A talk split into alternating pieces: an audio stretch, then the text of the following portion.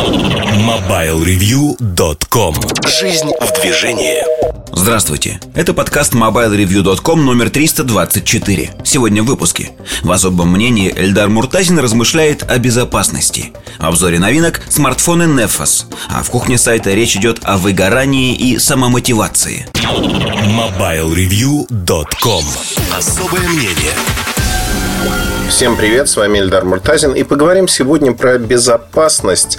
В этом особом мнении хочу поговорить сразу про несколько историй, которые случились буквально на днях. Во-первых, компания InfoWatch Натальи Касперской Она, ну, выяснилось, да, что она разрабатывает И дали даже официальные комментарии о том, что они разрабатывают систему корпоративной защиты, которые включают в себя модуль, прослушивающий разговоры сотрудников. То есть, как это выглядит? Сотрудник с корпоративной картой приходит на работу.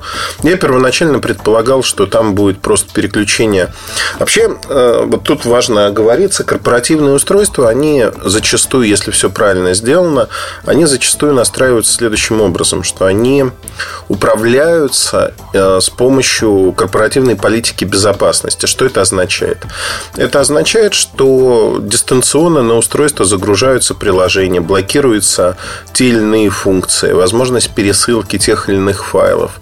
Ну, для тех, кто хочет понять, что это такое, можно посмотреть Nox от Samsung а, как пример того, что можно делать.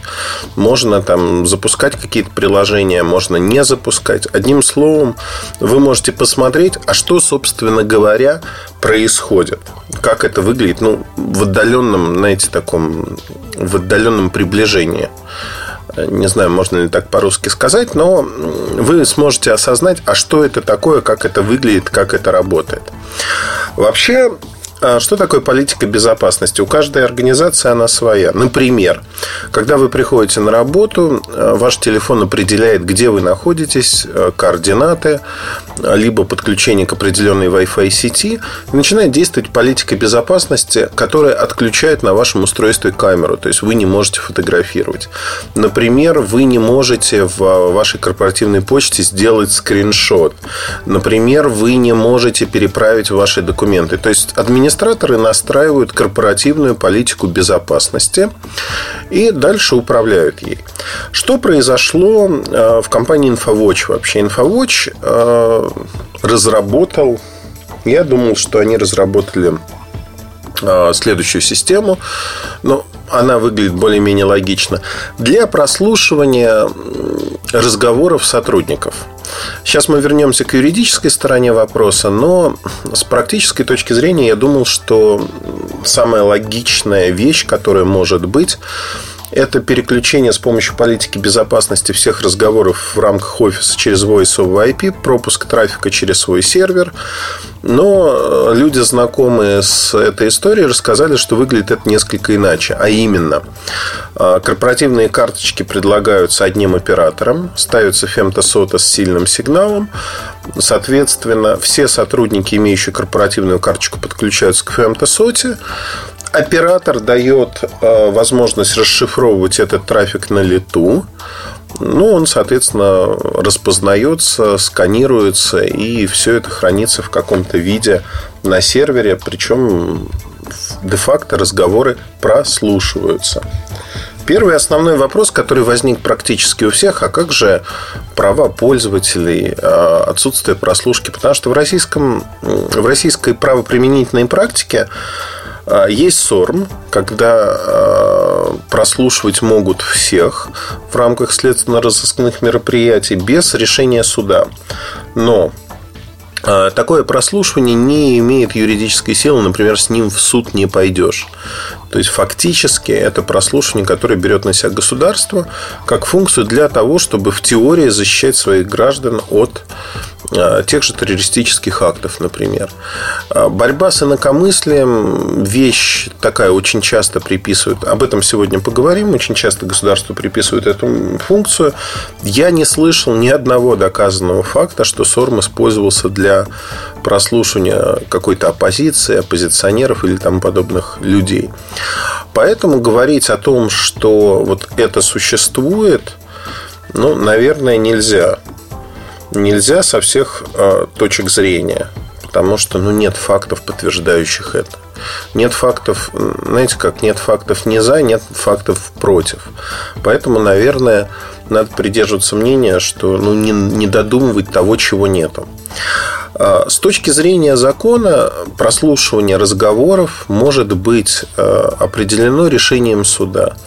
Если суд выписывает постановление, что такого-то человека его разговоры можно прослушать, в большинстве стран мира ровно такая же правоприменительная практика. То есть юридически суд решает, что такого-то человека можно прослушивать. Как только появляется ордер на прослушку, эта прослушка может вестись. Ни одна частная компания не имеет по закону права прослушивать своих сотрудников. Даже если, знаете, бывает зачастую так, я видел своими глазами контракты, в которых а, трудовой контракт, в котором черным по белому написано, что компания оставляет за собой право читать всю вашу почту, включая личную, залезать в ваши социальные сети и прочее, прочее, прочее. Юридической силы а, такие контракты не имеют. То есть формально надо ориентироваться на то, что есть а, Конституция, есть закон о связи, есть практика, как осуществляется и кем прослушивание. Любая компания, которая подписывает такой контракт, этот контракт в данной части не действителен, потому что он опровергает более значимые документы. Исходя из этого, когда мы, мне позвонили из нескольких изданий и задавали вопросы про вот эту инициативу InfoWatch. И один из вопросов, он звучал так. Насколько коммерчески успешным может быть данный проект? То есть вот в данном проекте что можно получить, сколько можно таких систем продать, сколько они могут стоить. И мне кажется, я думаю, что я не ошибусь, если скажу, что нисколько таких систем официально продать в России невозможно. Невозможно по одной простой причине, что это нарушает права тех людей, кто будет работать в компании, где стоят такие системы. Сейчас я расскажу другую историю из моей личной практики в 90-е годы. Ну, в середине 90-х, это был 95-й год, наверное, 96-й. Мы открывали один из первых колл-центров в России и в Москве. Один из больших колл-центров на 300 посадочных мест – и тогда, выясняя, какие АТС можно поставить, э, была такая компания, да и сейчас наверняка есть Тедиран, израильская компания. Они создавали достаточно неплохие АТС. И вот мы ездили, как сейчас помню, на улицу Поварскую в один из банков, где стояла такая АТС, и представитель компании рассказывал про ее возможности. И одной из частей этой системы была прослушка. Фактически все разговоры в офисе банка записывались, и дальше можно было в удобном виде их прослушать. Э, я тогда, как сейчас помню, задал вопрос, а насколько это законно? Ну, мне улыбнулись, пожали плечами, сказали, вы же понимаете, это банк, это необходимость все контролировать. И с тех пор я сталкивался с тем, что Многие компании, крупные, маленькие, российские, зарубежные, они осуществляют подобные вещи негласно. Они нарушают закон. Тем не менее, искушение проконтролировать утечку информации, кто чем живет, у безопасников этих компаний настолько сильно, что компании закрывают на это глаза. То есть формально InfoWatch, выступая вот с таким решением, они, наверное, не ожидали, что там журналисты коммерсанта привлекут внимание к этому решению и начнется обсуждение. Причем Наталья Касперская, она в каком-то из комментариев в одном из изданий даже сказала, что ребята, ну чего вы все вот так возбудились? На самом деле все нормально, все законно, все хорошо. Незаконно и такое решение официально продавать нельзя. Скажем так, как поступает большая часть компаний. Они продают с неофициальными, зачастую недокументированными функциями, они есть, потому что официально это продавать нельзя.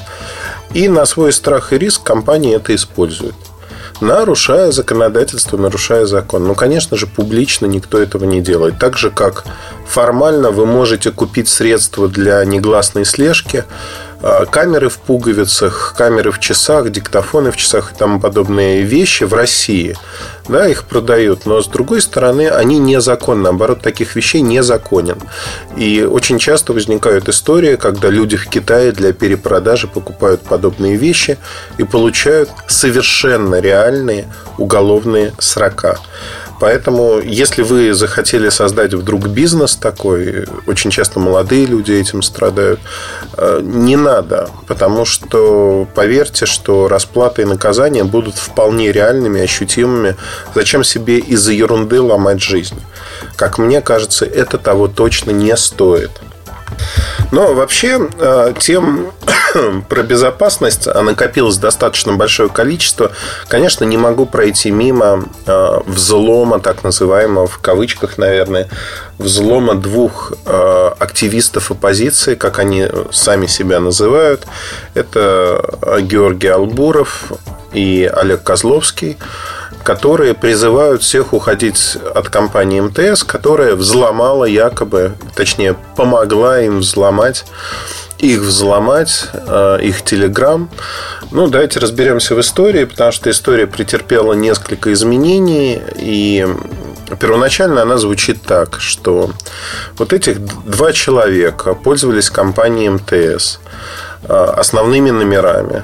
Э, эти основные номера были написаны в частности, у Олега Козловского он в профиле Твиттера есть. Ну, у Георгия Албурова не знаю.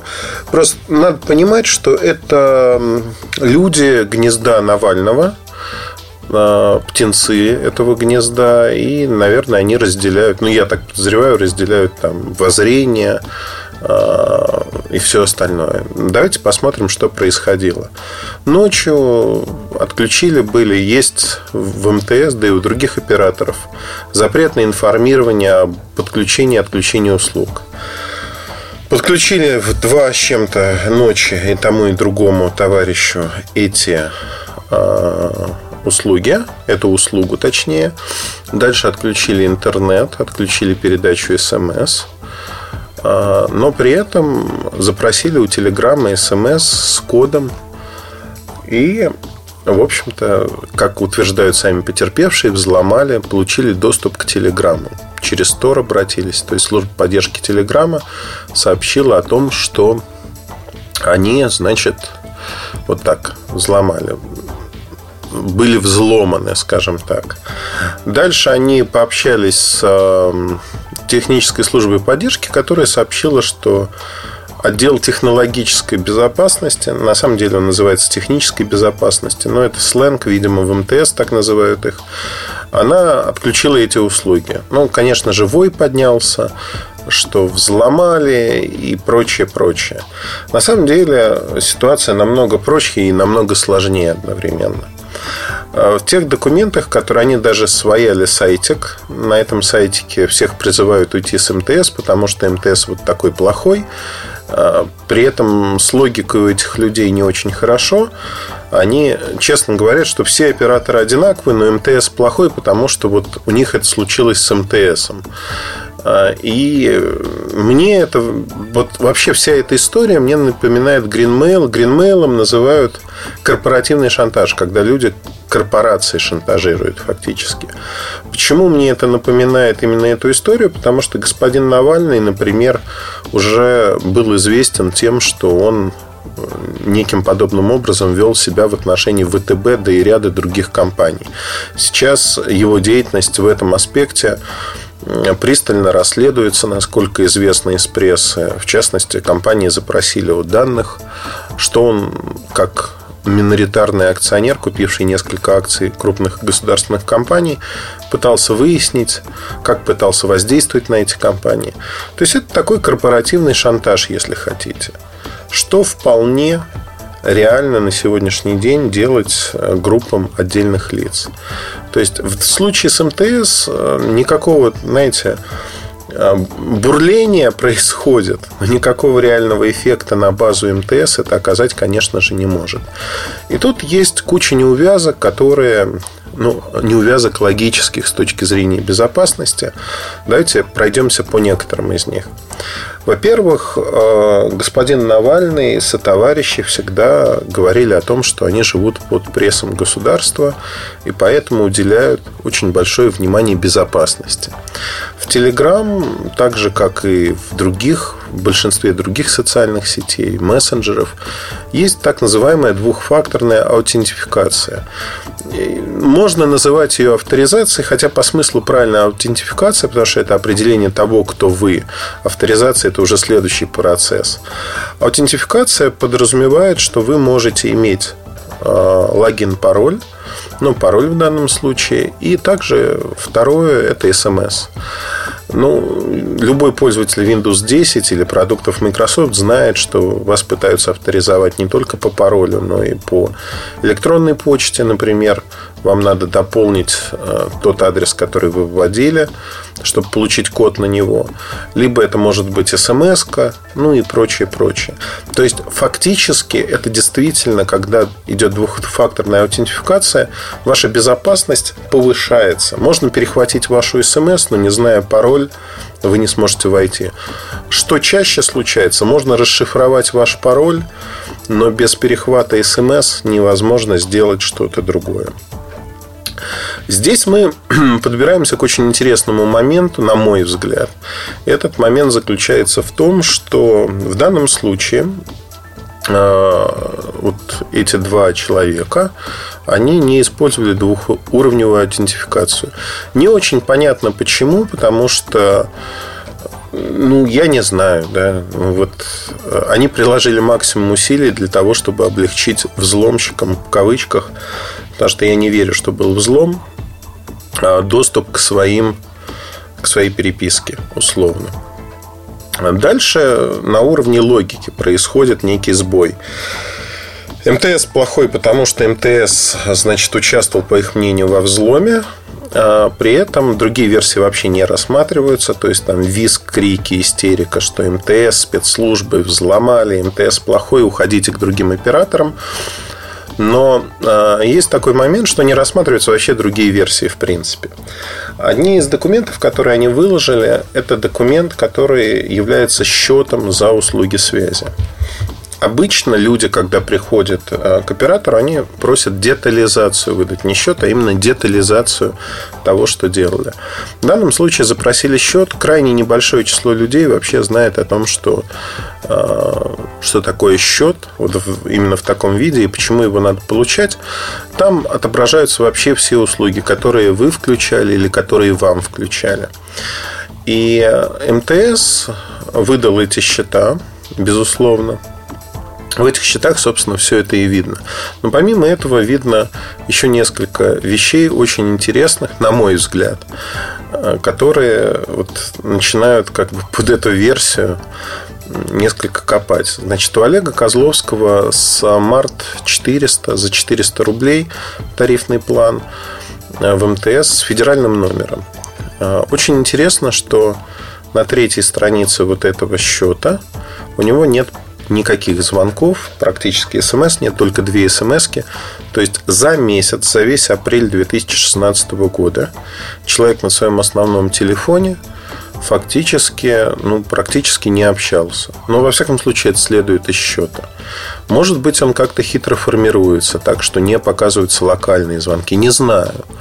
Но я знаю, что вот прям две странички у Георгия Албурова а, количество звонков значительно а, больше. И создается впечатление живого номера. Живого номера, по которому человек общается. Но дальше возникает другая история, которая очень удивительна для меня, потому что у Георгия Албурова трое суток не работал телефон. Ну, вот я себе не представляю, чтобы у меня основной мой телефон не работал трое суток, и я не мог положить туда деньги. Ну, если только я в Арктике где-то нахожусь, где мне телефон не нужен.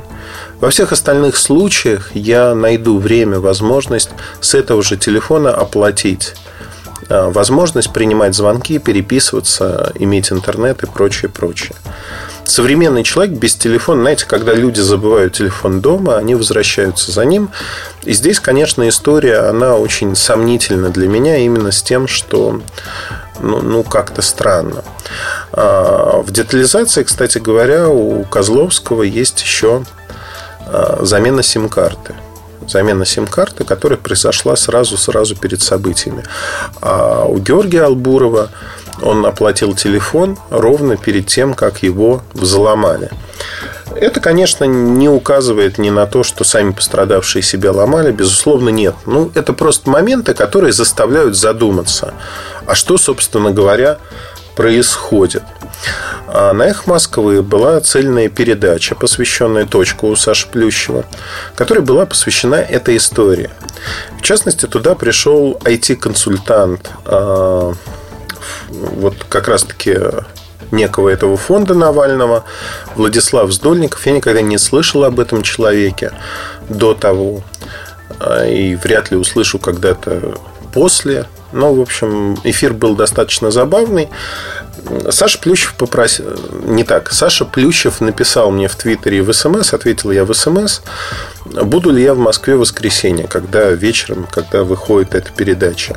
Это были праздники, меня не было в Москве. И я написал, что, скорее всего, нет, не буду. Он написал мне спасибо, и на этом все завершилось. Воскресенье днем я о Владиславе Сдольникове узнал следующим образом, что некий человек а, начал в Твиттере писать о том, что Муртазин испугался, Муртазин, значит, не придет на эфир, зассал одним словом. А вот так хотелось, значит, ему что-то доказать.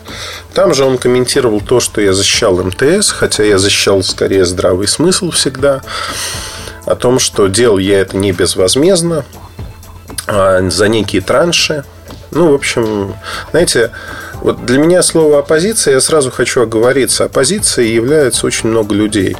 Со многими из них я дружу. Оппозиция, ведь она бывает умеренной и прочее, прочее. Но те люди, вот Навальный и сотоварищи, которые себя называют оппозицией, это гопота в моем понимании. Ну, гопота в прямом смысле этого слова. Это не оппозиция, это люди, которые, ну, знаете, как, как коллекторы, да? Каждый выбирает себе работу в жизни. Вот они в политике такие люди, даже не осенизаторы, я не знаю, как их назвать, которые занимаются вот такими вещами. И э, для меня они крайне неприятны, и слово оппозиция у меня однозначно ассоциируется с ними. Оно не ассоциируется там с вот либералы и оппозиция, вот это как-то туда. А, у меня оно не ассоциируется с совершенно адекватными людьми там, Коммунистической партии Российской Федерации, там, с Жириновским сотоварища, да многими другими людьми. Огромный спектр мнений существует, огромный спектр людей, но вот радикально настроенных вот так, для которых э, Родина представляет клаку, их крайне немного. Вот таких негативщиков я очень не люблю. Вот. Ну и мне кажется, что Владислав Сдольников здесь в этой истории раскрылся в полной мере, потому что он не зная меня, он не зная ничего-либо там, про меня, про мои взаимоотношения с компаниями, теми или иными, в данном случае с МТС, он сделал такое обвинение. Во-первых, заплатили. Во-вторых, он очень бодренько комментировал о том, что когда люди писали, что да, он там земляная черепаха, и он соглашался, да, он земляная черепаха, да, он пидор, да, он пидор, и прочее, прочее. Но в приличном обществе за такое, в общем-то, бьет морду. Я пожалел в какой-то мере о том, что я не был на эфире физически. Тем не менее, после того, как все это началось, меня несколько удивило то, что Саша, ну, знаете как, это называется очень просто. Э, приглашали королеву Великобритании, она отказалась. Ну вот э, сообщать другим приглашенным, что там Муртазин отказался, ну странно, но тем не менее в разговоре как-то это возникло. У меня к Саше претензий нет никаких. Мы разобрали эту ситуацию полностью, как бы все окей. С точки зрения того, как повел себя человек, он повел себя странно. А Саша дал мне возможность выйти в эфир. У меня было несколько реплик достаточно больших. Я кратко, чтобы не повторять, вы можете найти точку. про как раз-таки безопасность переписки, послушать это все. Ну, я кратко изложил свои мысли о том, что может быть, как может быть. И вы знаете, я после этого эфира уверился в том, что это все, вот, вот если раньше это был, были мои догадки о том, что э, люди занимаются гринмейлом, после этого эфира я вот свято верю в то, что это гринмейл, не что, что-то другое. Но, во-первых, на эфир не пришли сами пострадавшие. Пришел некий IT-консультант, который не имеет к этой ситуации, ну, фактически, знаете, такой пиарчик, который а, озвучивал постоянно некоторые мысли, а именно спецслужбы взломали, МТС помогал, уходите с МТС куда-либо. Да, другие такие же, но надо уходить с МТС, потому что вот МТС поймали за руку. Хотя это не доказано. Вариантов может быть множество. А, вообще в логике, когда вас, у вас крадут пароли от какого-то сервиса, в первую очередь, это проблема сервиса, что он не обеспечил достаточный уровень безопасности. Это проблема этого сервиса. Это не проблема кого-то другого. Но, знаете, как, ну, это примерно то же самое, что вы покупаете машину, ну, я не знаю, купили вы там Range Rover. И вот у вас, а, значит, в Range Rover летит аккумулятор. Вы а, сами диагностируете, что у вас самостоятельно ни на сервисный центр не едете никуда. Вы говорите, слушайте, у меня сломалась машина из-за того, что сломался аккумулятор. Вы читаете, ага, аккумулятор произвела такая-то компания, не знаю, Варта. И говорите, окей, значит, люди, не покупаем даже не машины, да, покупаем эти машины. Но давайте не покупать пальчиковые батарейки Варта просто никогда больше, ни в коем случае, в силу того, что они вот такие плохие. У вас нет заключения, у вас нет э, понимания, почему это произошло. Вам сам производитель машины ничего не сказал на эту тему. Он не, не дал вам юридическое заключение, вы не пошли к дилеру, ну и прочее, прочее, прочее. То есть вы сами решили, что вот, вот я назначаю виноватым этот аккумулятор. И решили, что это правильно. Ну, для меня это выглядит очень странно. Это мягко говоря. Мягко говоря, странно. Но для кого-то, наверное, это является, знаете, так, нормой поведения. Э, давайте про Telegram поговорим чуть-чуть. Значит, там есть двухфакторная аутентификация, которая не работает по умолчанию, и надо включать. А второй момент. Telegram на территории Российской Федерации юридически никак не представлен. Они работают, это факт, э, факт неоспоримый.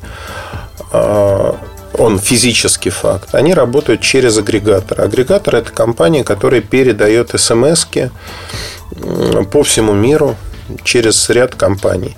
То есть Telegram даже с российскими агрегаторами не работает напрямую, это вторые и третьи руки. То есть на уровне агрегатора эта смс могла уйти гулять куда угодно. Защита агрегатора, она намного хуже, чем защита операторов. И уже были примеры подобных утечек. То есть это не первый раз, и это доказано многократно, что утечки у агрегаторов происходят. Значит, был ли в данном случае так или нет, не знаю. Но есть такая компания Positive Technologies, э, которая как раз-таки занимается безопасностью, в том числе операторов. Они показали, как взломать через сигнальную сеть SS7 можно телефоны подменить получить без участия оператора те самые смс -ки. Опять-таки, э, это не так просто сделать, как выходит у них. Ну, вот примерно, знаете, как это рецепт ядерного взрыва очень прост.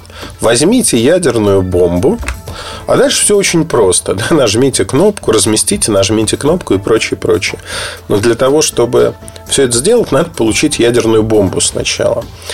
И с этим возникает затруднение, потому что, да, оборудование для взлома SS7, не взлома даже, а доступа и работы с SS7, оно стоит копейки. То есть это несколько сотен долларов. Но с точки зрения того, что получить доступ к SS7, это уже сложнее. Как правило, получают доступ в третьих странах страны Африки, там, где операторы не заботятся о безопасности, все операторы к этой сети имеют доступ. Соответственно, дырки действительно есть. Но это не так просто сделать, как кому-то кажется. Но это не намного проще, чем взломать хороший VPN что практически невозможно на сегодняшний день. Да, можно, но опять-таки это ухищрение. Поэтому, рассказывая вот про такие вещи, надо понимать, что вот человек с улицы, вы, я или кто-то другой не могут этого сделать. Мы не можем прийти и сказать, окей, ребята, мы вот это сделали, мы сейчас такие молодцы, и мы получим возможность вот так все это делать. Это не работает так. А, значит, э, ну, показали они, что вот можно и так сделать. Вообще вариантов взлома может быть, взлома в кавычках, может быть очень много. Но, как говорили в римском праве, ищи кому выгодно. А, два абсолютно неизвестных никому человека, которые начинают шантажировать, по сути, шантажировать по действиям да, МТС. Выгодно это только им никому более это не выгодно. В свое время господин Кац, я не знаю, кто он там, депутатом был тогда, или Максим Кац, тоже обвинил МТС в том, что взломали его переписку. Сереж Потресов, в МТС как раз-таки, Сереж Потресов тогда написал статью и просто доказал, что этот телефон использовался его штабом предвыборным. Кто-то искал способ, как сохранять все смс -ки. Это в публичном доступе было и обсуждалось. В итоге они нашли программу и услугу, которая это делает. И в итоге, когда он уже как человек стал пользоваться этим номером, за два года все его смс утекли. Просто потому, что они параллельно сохранялись. И это как бы доказанный факт был. Знаете, как ложечки нашлись, но осадочек того, что Каца взломал злобный ФСБ остался. Тут примерно то же самое нагнетание обстановки, попытки что-то обсудить, что-то рассказать, как мне кажется, абсолютно безрезультативные. Угрозы господина Навального, что он будет искать бесплатно юристов США и классовый иск подавать к МТС, потому что акции МТС торгуются на американской бирже, ну, да, наверное, есть какие-то базисные предпосылки для того, чтобы давить на компанию. Но с точки зрения юридической, я общался с несколькими юристами, которые к МТС не имеют никакого отношения. Они сказали свое мнение. Они не занимаются международным правом. Но у них мысль была очень простая. Они говорят, подождите, но взломали кого? Взломали э, Telegram. А почему вы считаете, что именно через СМС, которое ушло у МТС, взломали? Да, там была некая СМС, но надо доказать этот факт. Этот факт не доказан. То, что МТС никак не прокомментировал пока эту ситуацию, тем более дает понять, что э, нет базиса у условно потерпевших, нет базиса для такого иска. То есть это все лирика, это все лирика, эмоции и прочие вещи. Насколько я понимаю, на данный момент а, никаких судебных преследований в России со стороны потерпевших нету. Это просто крики, эмоции и тому подобные вещи. То есть они добиваются некого пиара. Пиара для себя, для того дела, за которое они борются. Ну, то есть тут с точки зрения безопасности история а, про унтер-офицерскую вдову, которая высекла сама с себя. Люди создали все условия для того, чтобы быть взломанными. Сделали они по злому умыслу это, не по злому умыслу, я не знаю. Да, свечку не держал. Но когда вот звезды сходятся вот так, и много всяких вопросов возникает, но мне кажется, это подозрительно. Не испытываю там ни к одной, ни к другой стороне. Искренне пытался разобраться в этой ситуации. Но а, те эмоции, которые вот эти пострадавшие, они выплескивают, то есть все, кто не с ними, они заведомо оплачены компанией МТС, они заведомо кровавые гобня и прочее, прочее, прочее. Мне это кажется, мягко говоря, странным. Это мягко говоря, потому что с точки зрения логики там очень-очень много проблемных моментов. Вообще, э, вот эти истории, которые всплыли, InfoWatch, так называемый взлом оппозиционеров, скорее, где оппозиция сама себя взломала. Эти истории показывают очень важную вещь происходящего сегодня в обществе. Мы к информации относимся зачастую наплевательски. Хотя информация, она сегодня, знаете как, на одном из собраний МВФ несколько лет назад я услышал ну, 4-5 лет назад, что новой нефтью стали данные. Там говорили про Big Data, что действительно данные, они меняют нашу жизнь. Как в лучшую, так и в худшую сторону. Но экономика будет расти за счет данных и того, как мы управляемся с ними, как мы можем прогнозировать пробки. Это экономический напрямую эффект. И сегодня а, в одной из книг, которые я читаю сейчас, там приводится очень интересное сравнение, что представьте себе миллион баррелей нефти. А, на заводах охрана, видеокамеры, а, охраняются не только территории, нефтеналивные танкеры. То есть огромная инфраструктура, которую можно пощупать, она охраняется. Но как только мы говорим про данные, про цифровую безопасность, оказывается, что уровень защиты здесь, он намного ниже, чем уровень защиты физически ощутимых вещей. Хотя удар, который можно нанести вот именно в этой области, он намного сильнее, ощутимее и хуже для всех нас. Исходя из этого, я вот призываю вас, если вы не используете двухуровневую аутентификацию, используйте ее, пожалуйста. Это очень просто. Не используйте одни и те же пароли везде, где, ну, то есть, не надо писать пароль в виде вашего имени во всех сервисах. Если у вас утечет пароль где-то, а, скорее всего, взломают вас везде. Прочее, прочее. То есть элементарные правила информационной безопасности, они нужны каждому человеку, кто живет вот в новой среде. А мы все с вами живем в этой новой среде, хотим мы того или нет. На этом все. Удачи, хорошего настроения. Слушайте другие части подкаста. Пока. MobileReview.com Обзоры вид. Всем привет, с вами Эльдар Муртазин. И поговорим мы сегодня в обзоре про новую марку Nefos. Nefos – это марка от компании TP-Link. TP-Link известен своими роутерами, известна компания умным домом. Но за исключением этих продуктов, а, смартфонами она неизвестна. Впервые я их увидел в январе на CIS в Лас-Вегасе. И выглядело это так, знаете, как кодек, полироид и прочие де-факто китайцы начинают в Китае на других фабриках брать продукты и выпускать их под своей маркой. Ну и, в общем-то, на самом-то деле это так и есть, потому что у ТП-линка нет своих фабрик. Они берут на известном мне заводе неплохого качества, но завод достаточно дорогой.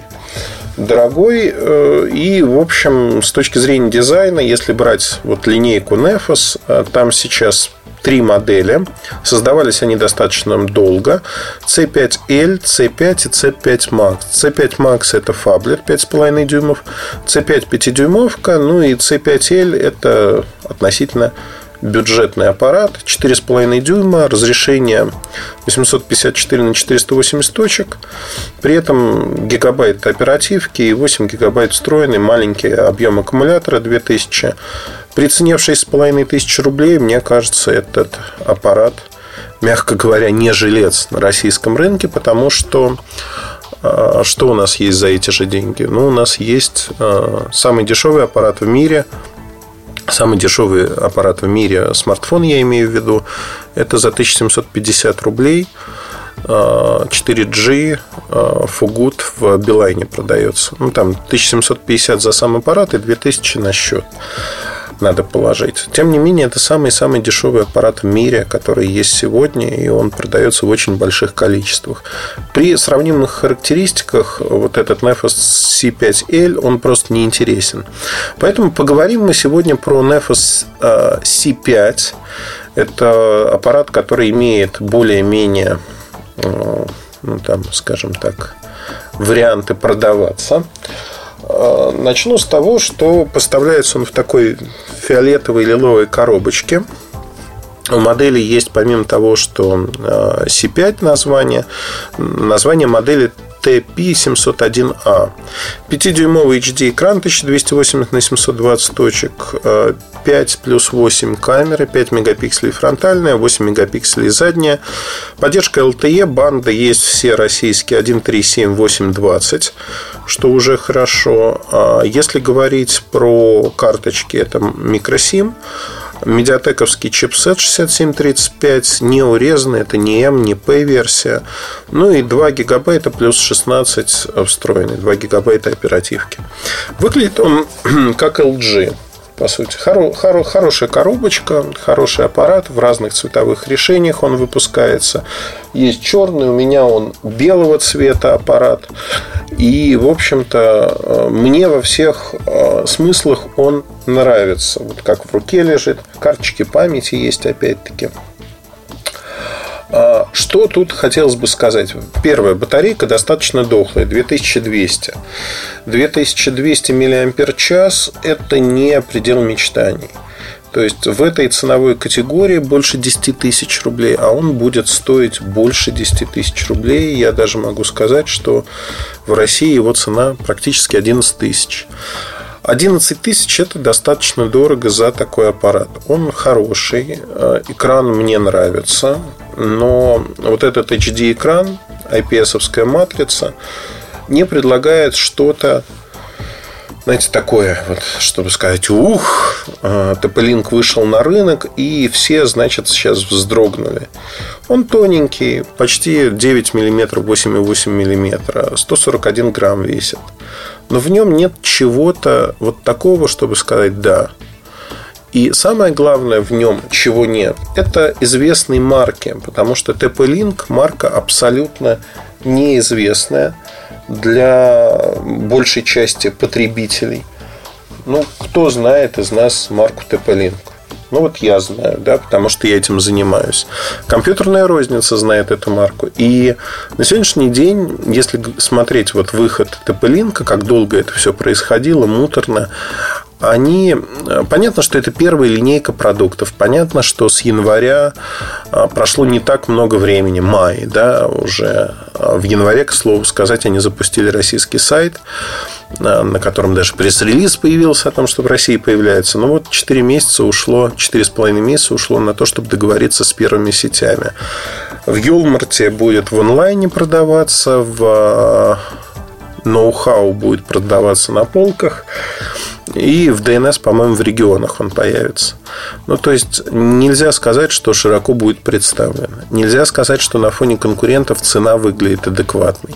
Цена высоковата и на тысячу, как минимум, если про России 5 говорить, ну, вот за 9 990 это было бы ок для новой марки. За 11 тысяч очень многие люди подумают, и есть огромное количество более интересных предложений в чем-то.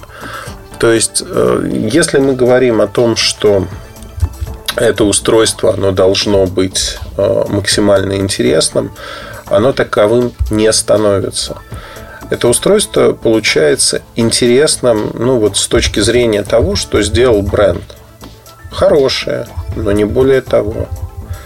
И, как мне кажется, то, что выходит он на Android 5.1, это тоже такой гвоздик, гвоздик в так и не хочется говорить в гроб, но для многих китайских компаний, скажем так, вполне успешных на других рынках, TP-Link успешен в других сегментах, они начинают искать новые ниши.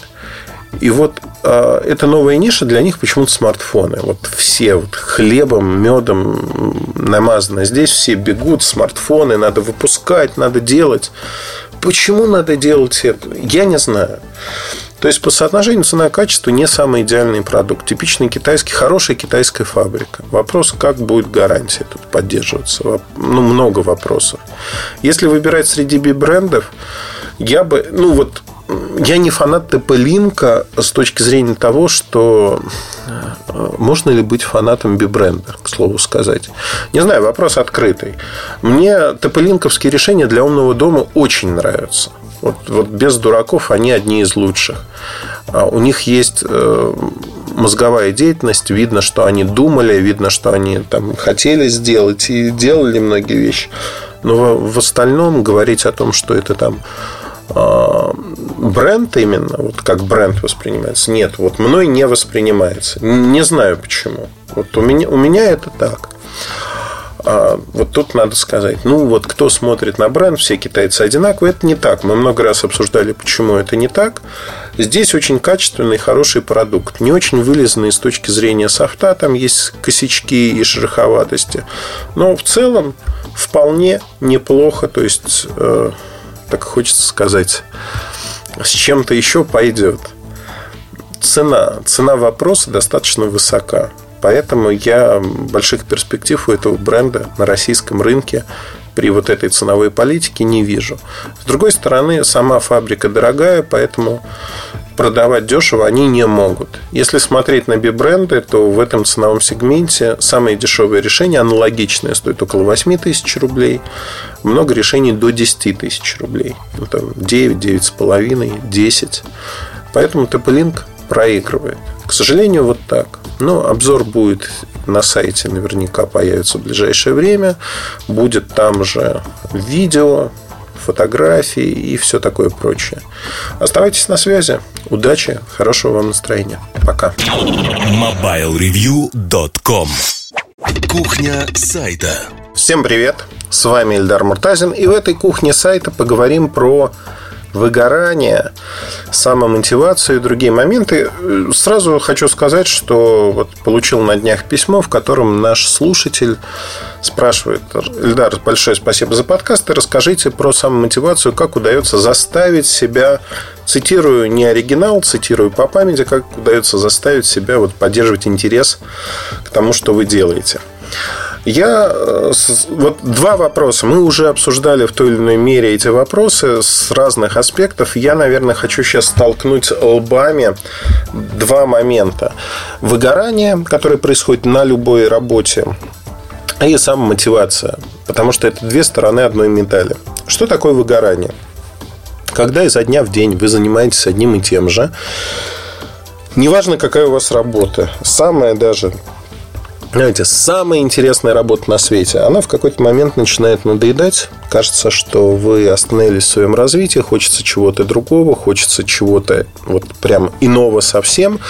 И вы в этот момент понимаете, что ну а что же делать, как же быть, куда же бежать? надо каким-то образом себя изменить. И вот здесь получается, что вот поменять себя а, очень сложно. А, очень сложно, потому что вы уже привыкли к какому-то распорядку дня, привыкли к тому, что вы делаете. Но представьте себе, выгорание процесс такой, он постепенный. У кого-то это накапливается с годами, у кого-то даже не с годами, а с месяцами. Вы понимаете, это не ваша работа.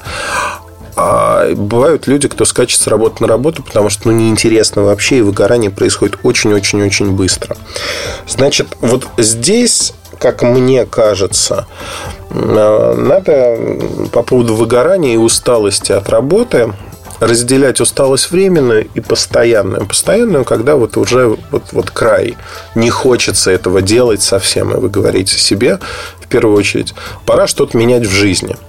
Но такое выгорание у разных людей наступает по-разному. При этом, в зависимости от профессии, сразу хочу сказать, в журналистике происходит оно иначе, чем, например, у медиков. Медики, которые сталкиваются с человеческой болью, а, там, разными людьми, которые там врут, обманывают. Я не про доктора Хауса сейчас говорю. Вот в реальной жизни очень часто люди, чтобы получить какие-то блага, там, инвалидность, например, получать за это от государства деньги, они идут на подлоги, врут. И медики становятся циничными. То есть, вот у меня друзья-медики, они рассказывают совершенно множество историй о том, как они а, влетали, ну вот и их же по головке не гладят, когда там проходит аттестацию инвалид. И э, этот инвалид оказывается не инвалидом при повторной аттестации. Их за это по головке не гладят. Они теряют там, репутацию, деньги и прочее, прочее, прочее. Отдельное, вот сейчас вот кого-то, знаете, как в жизни очень часто происходит так, ты говоришь какие-то слова, которые вызывают живой отклик у людей, которые слушают. Почему? Потому что они не вслушиваются даже в то, что ты говоришь. Такое слово-маркер «инвалид». И сразу подтягивается некий понятийный аппарат в голове, что это несчастный человек, который там, вот, не имеет возможности что-то делать. Я знаю, что очень много слепых, полностью слепых, незрячих людей слушает э, мои, наши подкасты.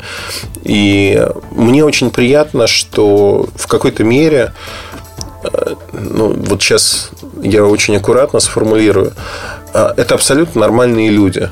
Это абсолютно нормальные люди. Они очень часто почему-то к инвалидам относятся там, не, не просто по зрению, а к инвалидам в целом относятся как а, к людям, которые там умственно неполноценные.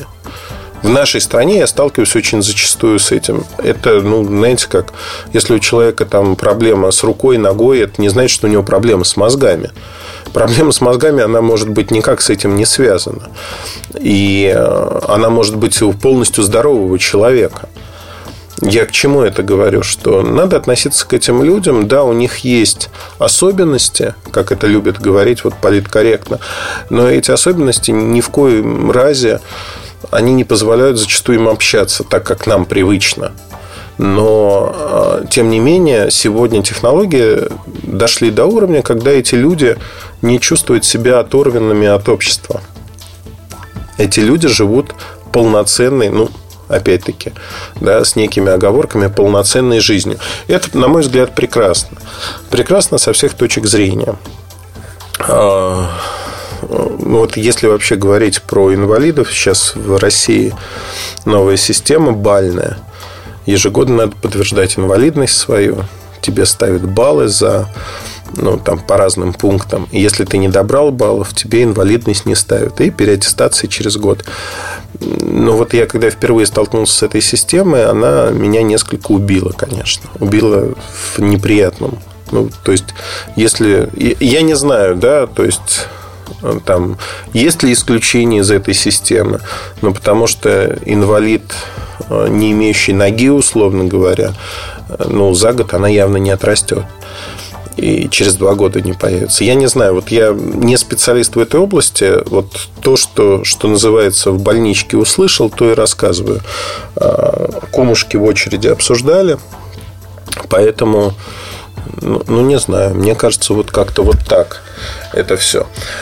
А выгорание, вернемся к выгоранию а, профессиональному, то, что происходит у всех. Как ни странно, оно является частью профессии. И определенный цинизм, он нужен, градус цинизма, для того, чтобы делать свою работу. Это нужно в журналистике, чтобы абстрагироваться от человека, ну, например, не быть частью его истории. Это нужно медикам, это нужно тем, кто работает в других местах. Ну, знаете, это как в самолете, когда говорится о том, что а, в случае чрезвычайной ситуации наденьте маску кислородную на себя, а потом уже на ребенка. Почему? Потому что если вы не наденете маску на себя, вы взрослый человек, более адекватно реагируете. Ну, в теории. А то вы можете потерять сознание, а ребенок на вас маску уже не оденет. Поэтому это все, к сожалению, эти правила, они написаны кровью. Это правила, которые человечество сформулировало многолетними катастрофами, опытом. Вот э, выгорание, которое происходит, оно характеризуется не только цинизмом, а тем, что постепенно работа может становиться механистичной. Вы делаете одну и ту же работу очень механистично, неинтересно. И вот это, это проблема. Это проблема, потому что если это вас не трогает в глубине души, вам не интересно, вы потеряли, знаете, ну вот, вот потеряли интерес, то все. Но, а, вы знаете, я хочу сказать очень важный момент о том, что на сегодняшний день, если вот посмотреть на ту работу, которую вы делаете, это синусоида некая. Есть взлеты, есть падения. И очень важно определить, когда вы действительно выгорели, а когда это просто падение. Ну вот, например, у меня вторую весну уже ангина. Так получилось, что иммунитет практически на нуле, и э, ангина меня по весне, когда после зимы организм еще витаминами не набрался, она, я много общаюсь, много езжу, и в какой-то момент она меня ловит и добивает. Вот я выпал, э, у меня была достаточно тяжелая ангина с температурой, с э, там, жуткими последствиями различными. И три недели, ну почти три недели, антибиотики, три недели. Э, из этих трех недель у меня недели только была постельного режима нормального. И то, как нормального я выбегал, а, ну, как бы в момент, когда уже стал незаразный, там встречался с людьми и прочее, перенес, ну, это неправильно, да, но тем не менее перенес ее условно на ногах. И если посмотреть вот эти три недели, конечно, я мало работал по сравнению со своим обычным графиком. Можно сказать, что мне было не до чего фактически. А выиграл ли я в этот момент? По всем признакам, да. То есть, вот ни до чего. Просто когда вас что-то беспокоит такое, вам не хочется чего-то. Но это временное явление. То есть, я знаю, что вот в первый же день, когда я более-менее оклемался, голос стал уже не такой, как был, такой хриплый. А, я вот сел записывать подкаст. Почему? Потому что для меня это важно, важно поделиться с вами. Я знаю, что на том конце даже не провода, а вот в наушниках вы слушаете мой голос. Кто-то под него засыпает, кто-то слушает. То есть, знаете, вот этот степ, я под него засыпаю и прочее. А люди слушают, потому что они, они могут даже себе в этом не признаваться. Но они черпают какие-то мысли другого человека. Не обязательно мои, да. Многие люди слушают другие подкасты. Для того, чтобы применить или примерить их к своей жизни. Заглянуть в щелочку, а что думает другой человек. Понять его а, мыслительный процесс, там, то, чем он оперирует. И мне это кажется очень важным. Для меня это действительно важно, потому что когда я получаю ваши письма, то, что вы пишете в Твиттере, в социальных сетях, ну, это важно. Это важно со всех точек зрения. Это и новые мысли для статей, подкастов, видео. Но очень-очень много мы говорим о том, что это мой способ в какой-то мере сделать мир лучше, как бы вот претенциозно это не звучало. А, я вот мой способ, который я нашел для себя, открыл, у вас может быть это другой способ. Это способ э, в какой-то мере попытаться сделать этот мир лучше, помочь людям найти себя в какой-то мере опять-таки, да, я не примериваю на себя шляпу такого великого учителя, гуру или что-то подобное. Я рассказываю о своих взлетах, ошибках, падениях, о том, как это выглядит для меня. Мне кажется, что личный пример, он всегда показателен. И вот говоря про выгорание, конечно же, есть взлеты, есть падения. Есть вещи, знаете, как любишь кататься, люби саночки возить. Есть вещи, э, которые не хочется делать. Вот, вот, вот совсем не хочется, они неприятны. Вот вплоть до того, что они физически неприятны, ты их избегаешь. От них можно бежать. И э, некоторые люди за многие годы учатся бежать от этих вещей. Я приведу пример в одной из наших компаний, которые к медиа не имеют отношения вообще, то есть это коммерческий бизнес, у нас есть топ-менеджер, такой классный сотрудник, девушка. А она, сколько ей сейчас? 36 лет ей. ей 36, да, 36, 36 лет. Она закончила у нее экономическое образование, она отличный менеджер со всех точек зрения. И а, у нее есть несколько недостатков. У каждого человека есть недостатки. А, это тоже связано с выгоранием профессиональным. А, так получилось, что она работала в крупных компаниях у операторов. И работая у операторов, она пришла в какой-то момент к тому, что многие вещи она могла делегировать кому-то, делегировать другим сотрудникам. То, что ей не нравилось, то, что вот бумажная работа, волокита, она это делегировала. Она это делегировала, и получилось так, что в какой-то момент вот это все делегировала, делегировала, и тут вдруг неожиданно оказывается, что делегируя все эти вещи и придя работать уже не в крупную компанию, а в компанию рангом меньше, но на более высокую позицию, а, она не может этого делать. Не может этого делать, она понимает, как это делать, но вот то, от чего она бежала, сейчас ставит ей подножку. Почему? Потому что у нее рядом всегда были люди, штатные единицы, которые закрывали ее проблемы. И она а, стала очень сильной в том, что ей нравилось, в том, что у нее получалось. Но она при этом стала очень слабой в том, что считается рутиной, в том, что считается не очень сложным. Но она этого не знает, она это не щупала, она всегда делегировала это другим людям. Сейчас ей очень тяжело, потому что ей приходится тратить много времени на это. И в свое время она не потратила это время, нужное время на то, чтобы переломить себя. И это, конечно же, такой дисбаланс возник. Этот дисбаланс тоже в какой-то мере выгорание. Выгорание того, что вы а, создаете условия вокруг себя, когда вы пытаетесь, конечно же, заниматься тем, что вам интересно. Кататься на саночках. Ну, фигурально. А возить саночки вы доверяете другим людям зачастую. И меняется конфигурация. Как только меняется конфигурация, вы понимаете, что ну, вот у вас уже больше не складывается. Не складывается так, как вы хотели. Не складывается так, как вам нужно. И это очень важно. Очень важно. Почему? Потому что э, выгорание тоже начинается с этого.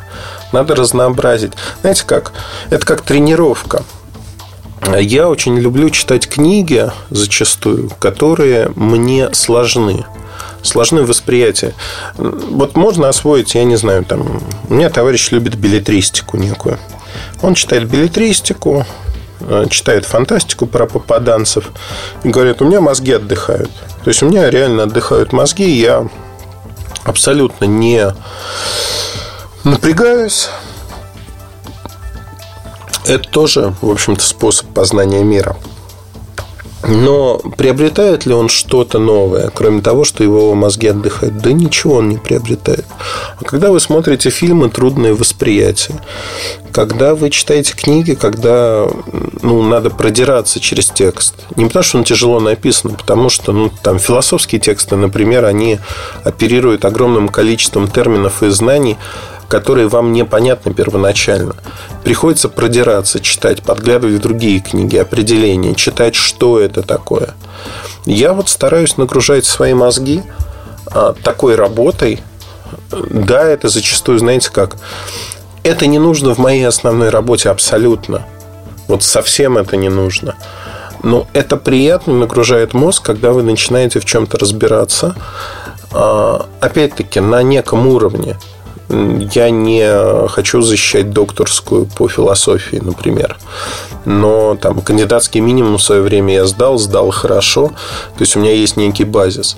Вот отталкиваясь от этого базиса, я пытаюсь нарастить вещи, когда не иду по пути наименьшего сопротивления. Я не читаю и не смотрю фильмы, которые вот очень просты восприятия.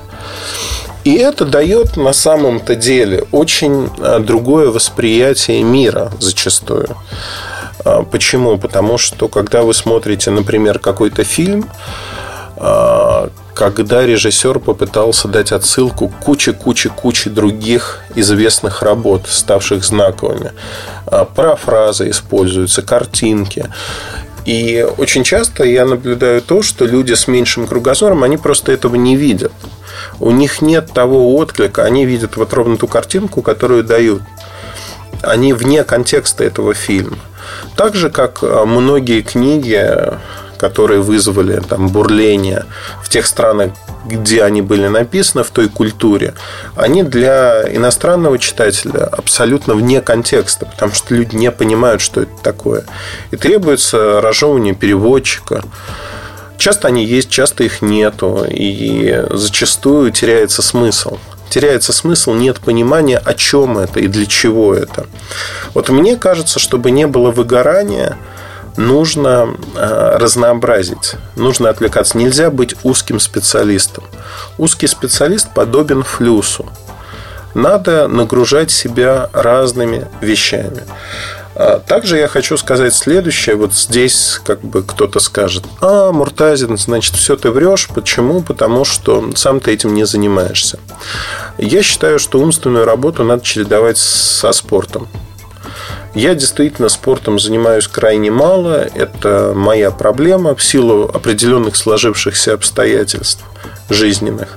Но, тем не менее, я всю жизнь всю первую половину жизни я был очень спортивным. Даже с перебором, наверное.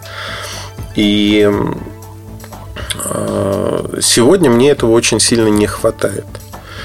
Э, ну, опять-таки, да, наверное, это такие оправдания самому себе. То есть многое можно изменить. Не хватает силы воли, но тоже выгорание своего рода происходит. Поэтому, чтобы этого не происходило, разнообразьте свою жизнь. Ходите в кино, на концерты, на выставки, в музеи. Я вот не понимаю людей, кто приезжает в другую страну и не посещает музеи. Вот вообще не понимаю. Не понимаю в силу того, что, ну, во-первых, это интересно. Интересно погрузиться в другую культуру, узнать. Музеи многое. Музей – это такая же часть культуры, как и все остальное. Я в Москве реже хожу в музей, чем в поездке. Конечно, ну вот это тоже привычка, которую привили с детства. И чтобы не происходило выгорание, надо разнообразить свой мир. Нельзя погружаться в узкую специальность. Меня очень пугают люди, которые, особенно программисты, я сталкивался с такими людьми в жизни. Они искренне верят. Причем есть и взрослые люди, там за 30 им уже. Они искренне верят, что чтобы быть хорошим специалистам, им нужно много читать по своей специальности и не нужно а, читать что-то другое. Не нужно ходить в театр, не нужно делать там, я не знаю, читать про политику или еще что-то. Это абсолютно не обязательно. Но, а, как показала практика исследования, знаете, вот 60-е, 70-е годы прошлого века физики и лирики – и тогда говорили о том, что вот как раз-таки давлела концепция, что есть физики, есть лирики, есть те, кто гуманитарии, есть те, кто проточные науки. Неожиданно оказалось, что а, вот эта конкуренция между физиками и лириками, если она существует, она толкает вперед и первых, и вторых. А если вот узкая специализация, ничего не происходит.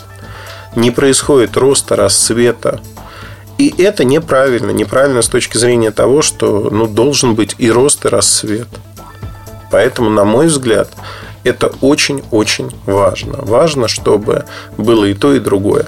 В первую очередь в вашей жизни. Не надо зацикливаться. Вот я призываю, если вы не хотите быстро выгореть, ваша жизнь должна быть разнообразной. Она должна быть очень-очень интересной для вас в первую очередь. Ну, тут вот по поводу самомотивации, а, мне кажется, главное, что надо найти ту работу, которая вам нравится, ту работу, вот вы закроете глаза и представите, а что будет со мной через 10 лет? Ага. А что будет через 20? А через 30? А через 40? А буду я доволен через 40 лет тем, чем занимаюсь? Вот я своей работой занимаюсь уже 20 лет. 20 лет больше 20. 20 с небольшим лет я занимаюсь журналистикой, аналитикой. И выбрав эту работу и перепробовав до этого несколько других э, применений для себя, я понимаю, что это то, что я выбрал, это то, что мне нравится. И 20 с небольшим лет я прошел через взлеты, через падения, сам для себя, то есть вот внутри, да, есть пики, есть падения. Тем не менее, э, вот если у меня спросить сегодня, что будет впереди, мне кажется, впереди еще очень много интересного. Я очень много всего не сделал. И я попытаюсь это сделать. Я не знаю, сделаю я это или нет, но я попытаюсь, по крайней мере. По крайней мере, я попытаюсь и очень-очень хочу, чтобы получилось. Вот, вот такие планы. То есть смотрите на мир шире, не будьте узкими специалистами, не выгорайте на своей работе. И, конечно же, самое главное, вот опорная точка, надо найти ту работу, которая вам интересна. ту работу. Это, это тоже большой труд. Большой труд находить в своей работе всегда те вещи, которые вас будут поддерживать. Поддерживать и давать вам точку опоры в этом мире. Ваша работа, ваша семья, ваши отношения, они должны давать вам точку опоры. Точку опоры для того, чтобы вы могли развиваться дальше. Вот такие мысли. Поделитесь своими мыслями о том, как вы вот боретесь с выгоранием. Наверняка вы это делаете так или иначе. У вас есть свои методы. Кто-то в баньку, кто-то пьет, кто-то едет в другую страну. Делитесь. Удачи и хорошего настроения. Пока. MobileReview.com Жизнь в движении.